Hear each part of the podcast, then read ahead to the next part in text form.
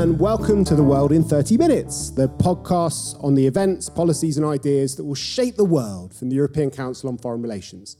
My name is Mark Leonard, I'm the director of ECFR, and this week we will talk about the future of globalization in an era of geopolitical competition and what that means for Europe and its foreign policies.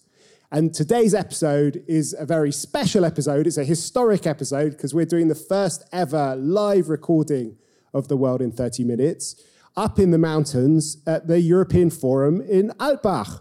So, a very warm welcome to our live audience.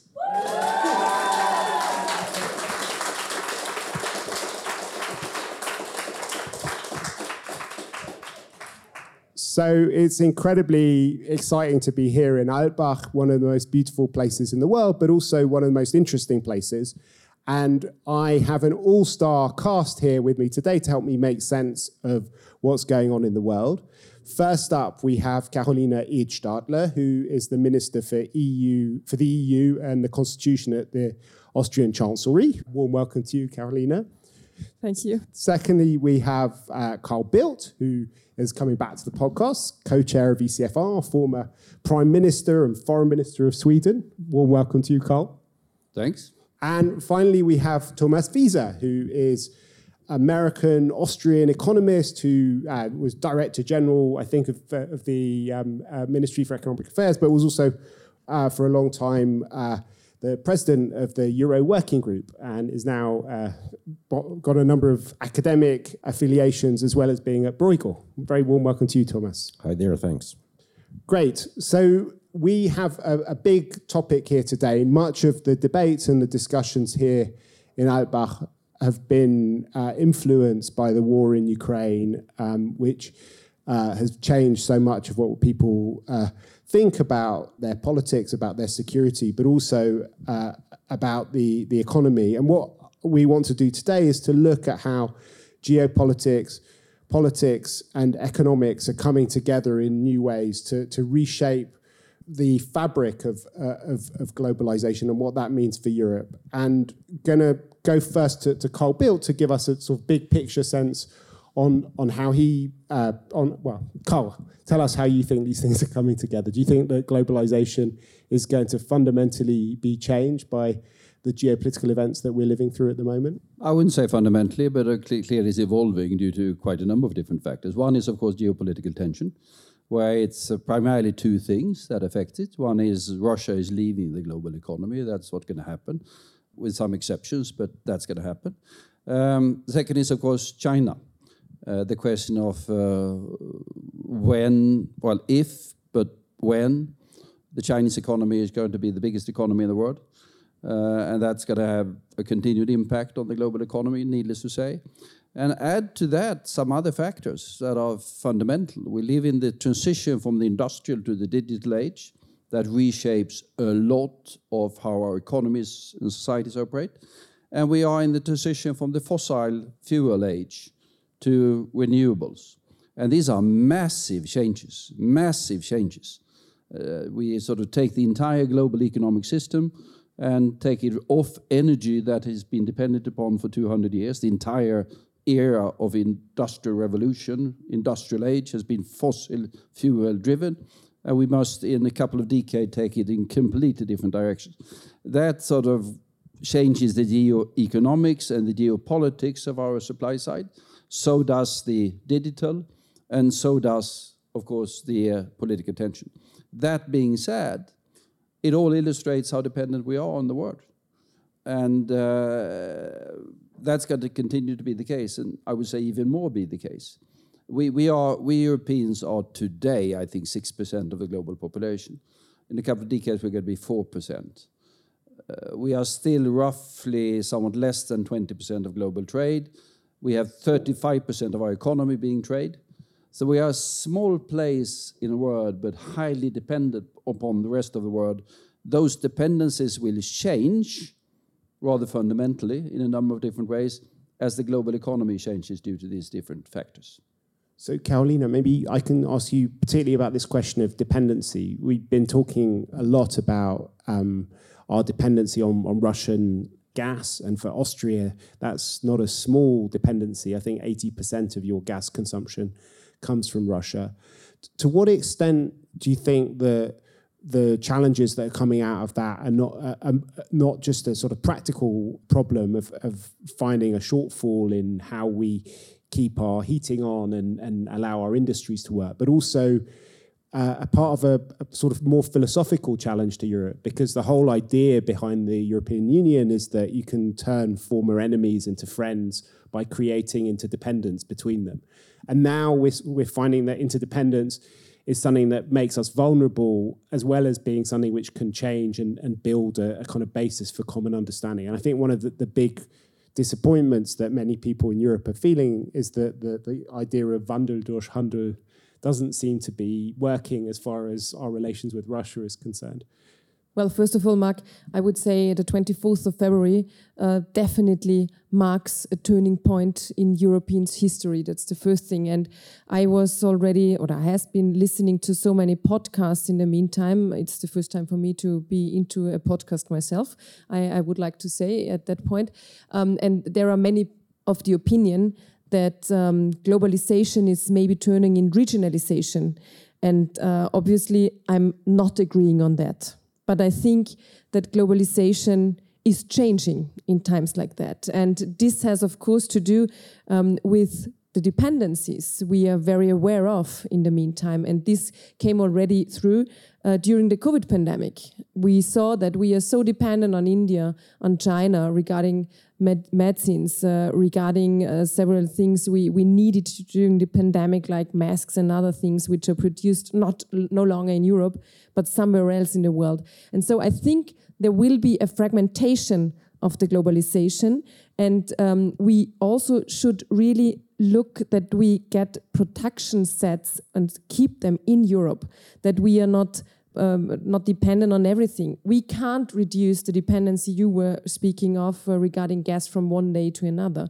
But what is our duty now is to diversify energy supplies and reduce it as quick as possible. I would also like to add something else. If we are talking uh, about things we wanted to do, to do before the 24th uh, of February uh, came uh, over Europe, uh, to put it like that, uh, they are contradicted in many ways. For example, if we are talking about how to heat households, how to run industry and economy, we never thought of putting on coal mines again and coal power place, uh, plants. So um, this is really contradictory to the to the European Green Deal. But we see there is a necessity, and that's something we figured out now. We can't go back, but we have to look to the future now and do everything which is in our power to get less dependent especially on Russia, but think also about other dependencies. And in this regard, I would like to mention again China. We have to look at China and we have to see what we can do in this regard because China is an economic partner, is a strategic partner, but it's also a rival.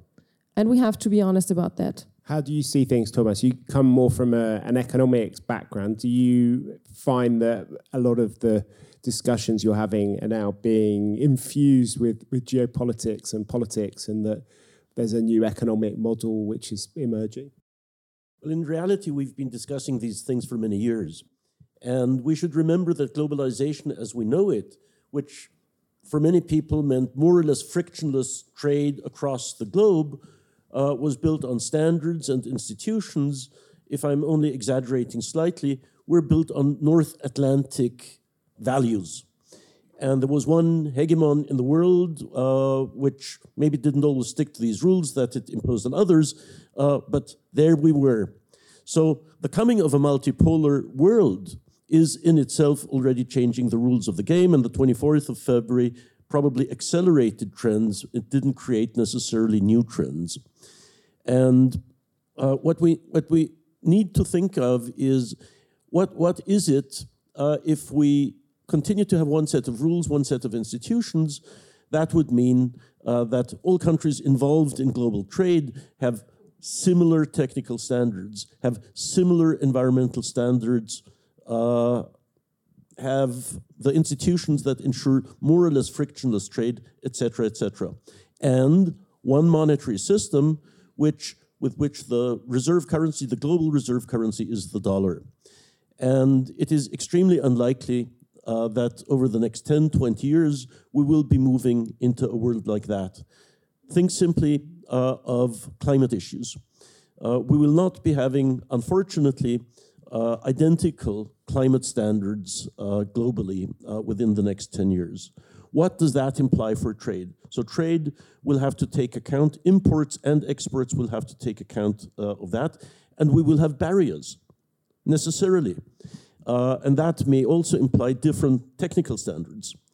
And one last thing uh, the dollar was always seen as the reserve asset uh, globally for a variety of reasons. It's been the reserve asset uh, of the world for the last hundred years, which is already over the, more than the average of its four predecessors. But what is the freezing of uh, Russian central bank assets? What does that imply? do non-democratic countries still believe that investing in the dollar, keeping their reserves in the dollar, uh, is a sensible thing to do? So we may see a world financial system which is for democratic countries based more on the dollar, and for the non-democratic countries more on others. A possibility. Is that what you think we're going to see, A kind of bipolar world with a, a Chinese half, uh, China Russia half, and a and a yeah. US dominated half? elements of that, but I think we are our dependencies are big. I mean, as I said, China is going to be the world's biggest economy. It's going to be the world's biggest market. If you look at the European economies, European firms, they have to be present on the European on the Chinese markets. No way around that. Both in order to be able to sell and in order to be able to see the competition in China before the competition appears in in Europe. Uh, and we see for all of the talk there is about sort of deglobalization, we see investments in China increasing, we see trade with China increasing still, in spite of the fact that Chinese economy is slowing down, and there are X numbers of political issues as well. Then we have a dependence. I mean, our dependence is changing. Um, I would hope that a couple of decades down the road, we are significantly less dependent on fossil fuels, be that gas or be that oil, from, be that Russia, be that Saudi Arabia. From the climate point of view, it doesn't make much of a difference. I hope that will be gone. But in order to manage the energy transition, we need the nickel, we need the lithium, we need the cobalt. And we don't find it in Austria or Sweden, to put it mildly. Uh, we find it in China, we find it in Chile, we find it all over the world. Europe is, for its welfare, enormously dependent upon functioning global markets. Uh, with trade agreements, with multilateral arrangements, the WTO and others, and that will continue to be the case. But within that framework, it will change. I, I, I think we underestimate how much the energy transition, going from sort of fossil fuel for, the, for a couple of hundred years to completely different dependencies. Uh, and China is unfortunately leading in most of these things. China is leading in the energy transition on electric vehicles at the moment. And uh, that's going to have an impact. Carolina, you before you became Europe minister were a lawyer and a judge and have worked a lot in. And it seems that a lot of the friction that's coming back into the world is going to be about standards, whether it's about privacy and data, which has become an, an increasingly important part of the economy, but also on this carbon transition, there's been lots of talk within the EU about carbon border adjustment mechanisms and finding ways of of stopping people from, or stopping what people call carbon leakage, the idea that we can simply export our pollution to other places. Um, how do you see the the world kind of emerging? Because I think there was definitely a dream for most of the last 30 years that the World Trade Organization would provide a model for what we do in other areas that you'd have a single set of standards you'd have a single agency that could ensure that people complied with those standards but now there's more talk about about fragmentation, about friend shoring, and about different standards emerging in different places. And and in some ways, um, you know, what started with the with with the digital world and the idea of the splinter net could actually become um, the true for other areas. How, how do you see that emerging? First of all, I'm very happy that uh, I uh, am a lawyer and that I could really collect a lot of experience before becoming a politician because everything is full of law. Everything is full of uh, things where you have to be very precise in putting words, and uh, even more in, in times of big challenges, in times where you have uh, to face big insecurities also.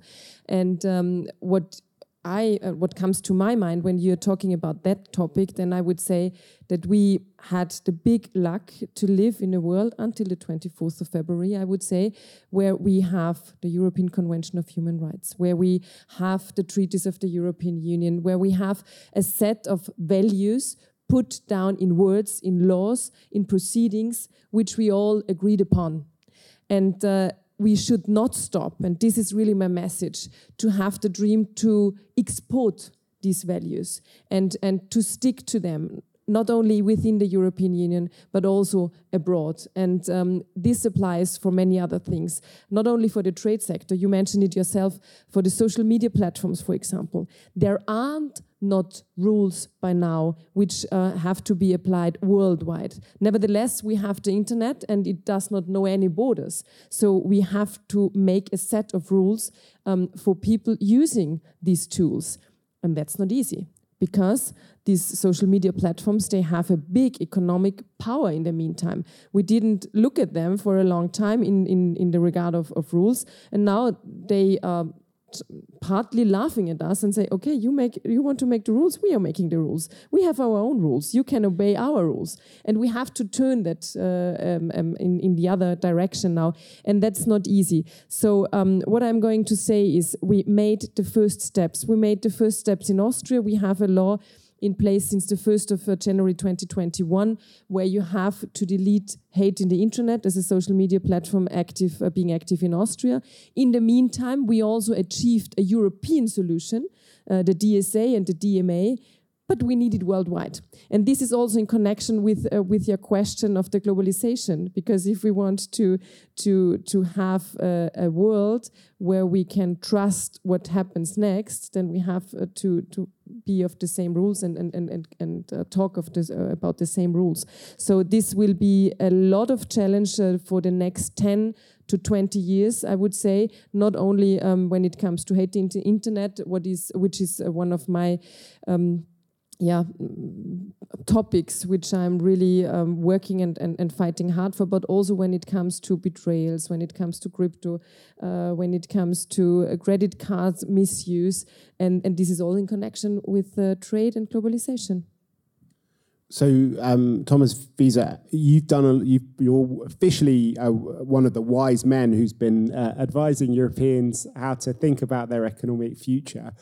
Um, how do you see, how do you think European governments should position themselves in this new world that we're talking about? There's been lots of talk about, about European sovereignty and strategic autonomy. Uh, but equally, you know, I think more than any other part of the world, we've relied on the multilateral system and on the, the idea of a rules based order. How, how do you see Europeans navigating um, these different contradictions that, that they're faced with at the moment? Yes, indeed, there was a strong reliance on the multilateral system, and uh, there was a certain sense like the window cleaner falling off the Empire State Building, and when he fell past the first floor, he said, "So far, everything good." um, and we we lived in a Goldilocks uh, environment. Uh, we've in Western Europe, we've lived in the perfect world for the past uh, decades, and therefore it was not even hardwired into the brain of people, politicians, and others uh, that things could change. But they are changing. And uh, if, if we want to make an imprint, as you were saying, uh, at the global level, be it on uh, standards, uh, being on democracy, be it on climate, we have to remember that uh, the large players um, are usually players uh, that have military capabilities as well, which have a joint uh, and single foreign policy and willing to be nasty.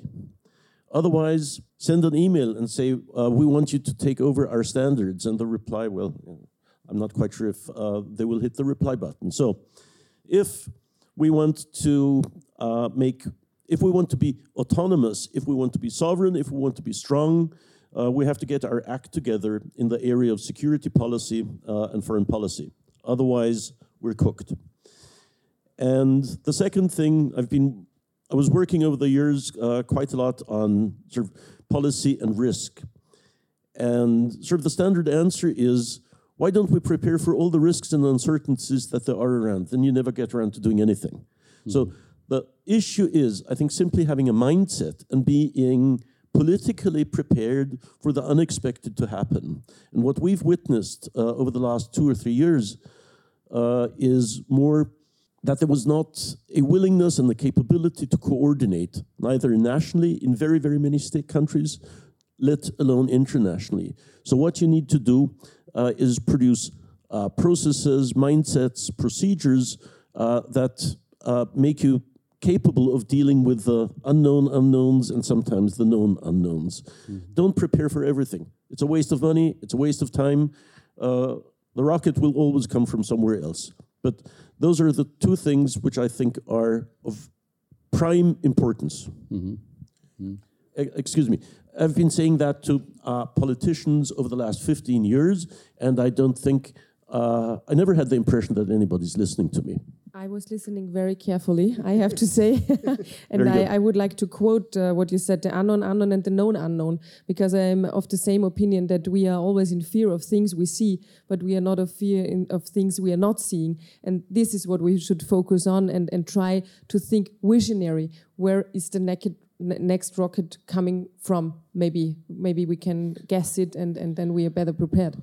And I think what we have learned, what at least I learned very much from the uh, COVID experience, is the importance of the agility of our systems and the global value chains. Just, just a couple of figures. What we, and I've been sort of working with the World Health Organization on these issues as well, what we managed to achieve, apart from the miracle of producing vaccines, gone from producing three, four billion doses a year to in the order of 14 billion doses. And these are very complicated things to manufacture, extremely high quality standards. In the beginning, it went badly and slowly, partly because we had a lot of vaccine nationalism, a vaccine sort of um, component. We had more than 150 different restrictions in place. Gradually, the WTO worked that down to, at the moment, 30, 40 or something like that. That made it possible to expand production with things flowing freely across the world with sort of ingredients and components and agreements on technical hand, and that made it possible. Had we not had the agility of the production system, and had we not had the uh, not ideally, but fairly open global value chains towards the end of the pandemic, we would still be struggling. We are still not where we should be, vaccinating 7% of the global population by September, uh, but we are nearly there uh, and would not have been possible without these factors. But I mean, it was an incredible period that we've all survived the, the COVID period, and it was a period where, after you know many many years of us assuming that the state would play an ever smaller role in our lives, you had the return of political heroism, where the government was telling us whether we were allowed in and out of our houses. Yeah, but it was primarily the agility and flexibility of the global economy. It was not states producing the vaccines. So, what do you think the the challenge for governments is, Carolina, in, in terms of being able to deal with, you know, getting through the winter now with Russia, but also thinking about the next few crises? I heard a very wise man saying only a, a two hours ago that if we can pass the next five to nine months, we can also pass the next years and then we can concentrate on the long term uh, issues. Uh, so if I knew what we have to do to pass these uh, five to nine months, I would be very happy. I think we have really to, to strengthen our forces within the European Union to solve these issues together, because especially regarding the upcoming autumn and winter, it is about energy. It is about the prices of energy. It is about the security of energy supply chains. And uh, we can't do it as a, as a middle-sized country as Austria, but, not, uh, but also France as a big country cannot do it uh, alone. And I really do hope that the European Commission will come along with a proposal now in, in the next days um, how we can cap the prices also. So um, to put our forces together is uh, the most important thing, I would say. And um, the other thing is coming back to unknown known and known unknown. Um, I would like to uh, catch up uh, what Carl um, said now regarding the vaccines and, and the, the vaccination rate. It seems like we were we are talking about a topic which is decades ago uh, and has been actual decades ago because um, who is talking about testing now? Who is talking about vaccines now? Nearly no one. And i'm and i'm remembering back especially december 2020 when the first vaccines uh, came on the market. There was no other not, not not another topic than this topic. So what do i want to say with that? This is about politics you have a topic every single month, maybe every single week.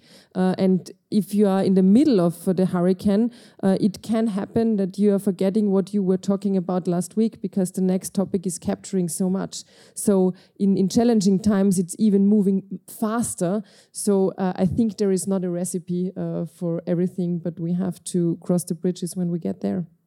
So uh, maybe we're coming towards the end of our time, but maybe we can end with you, Thomas, and um, be very interested. Someone who's a survivor of previous crises, particularly the euro crisis and then COVID. I mean, how worried are you about the the European economy in the years ahead as we go through this storm that we've been describing? And do you think that it, it's going to be worse than COVID and, and the euro crisis? And what do you think some of the political implications of that might be? Small question. this is a two hour podcast or what? Um, so, I mean, of course, we've been disproportionately hit uh, by uh, the war against in, in the Ukraine, uh, partially because of geographic proximity, partially because of energy dependency, uh, etc. And uh, maybe this what is seen as a short-term problem uh, may turn out to be a uh, long-term bonus uh, because it will accelerate uh, the necessity uh, for the ecological transition in Europe. Ideally, it will not only produce a better ecological situation, but also lead to more firms within Europe in investing in that, developing these products, etc. That's the positive view. What we need to avoid is uh, that there are uh, very different economic developments between the south and the north of Europe and the west and the east of Europe. And that is where, for the last 20 years, we've been sort of banging our heads against the issue uh, of sovereignty, of policymaking of member states on the one hand, uh, versus the required degree of policy solidarity and coordination if you are running an integrated internal market, let alone an integrated uh, euro area. So if we solve this conundrum, or if we move towards improving on this conundrum between interdependency and sovereignty, which has very much to do with the powers of national parliaments and how we see our constitutions. If we move towards that, I'm very optimistic uh, on uh, that that Europe can emerge from this crisis economically stronger and politically stronger. But there are quite a number of ifs around that. But fortunately, as they say, the fear of hanging sharpens man's mind. well, um, I think that's a, that's a very positive note on which to end that discussion with the fear of hanging. Um, there's one thing left to do on this podcast, though, and that's our, our bookshelf uh, section. Um, Carolina, what do you recommend to our listeners and our audience here in Alpbach? Well, I would recommend, uh, as someone uh, who was born in Salzburg and grew up in Salzburg, Stefan Zweig, The World of Yesterday. And unfortunately, we see that this is um, a very, yeah, very accurate topic. And if you're reading um, how people dealt with the situation uh, back in World War II, then you feel that it is that it could be now. And this is desperate on the one hand, on the other hand, it's very interesting. Wonderful. What about you, Thomas? The book I'm reading, the two books I'm reading at present, are not ones that I would remem- uh, recommend. Uh, the one is on Japanese conjugations, and the other one is uh, in a, a, book by Ilya Prigogine on, uh, in German, the title is Vom Werden zum Sein. It has to do with quantum mechanics and, and, and, and thermodynamics. So I wouldn't recommend that. But there's a, uh, by a uh, Eva Menasse, a book called Dunkelblumen, uh, which I think is only available in German. It deserves translations into many languages and deals with a dark side of Austrian history. Okay, what about you, Carl? No, I just uh, finished reading both a new, um, or at least newly available in English, uh, very good history of the Adriatic region, written by an Italian professor. There's another Adriatic history book out by sort of an English historian as well. So I'm starting on that. And then I've completed a great book about the Nuremberg War Crimes Tribunal in order to learn both about War Crimes Tribunal for reasons that are fairly obvious and about the nature of how those sorts of regimes operate. Because you learn quite a lot by those months of War Crimes Tribunal in Nuremberg.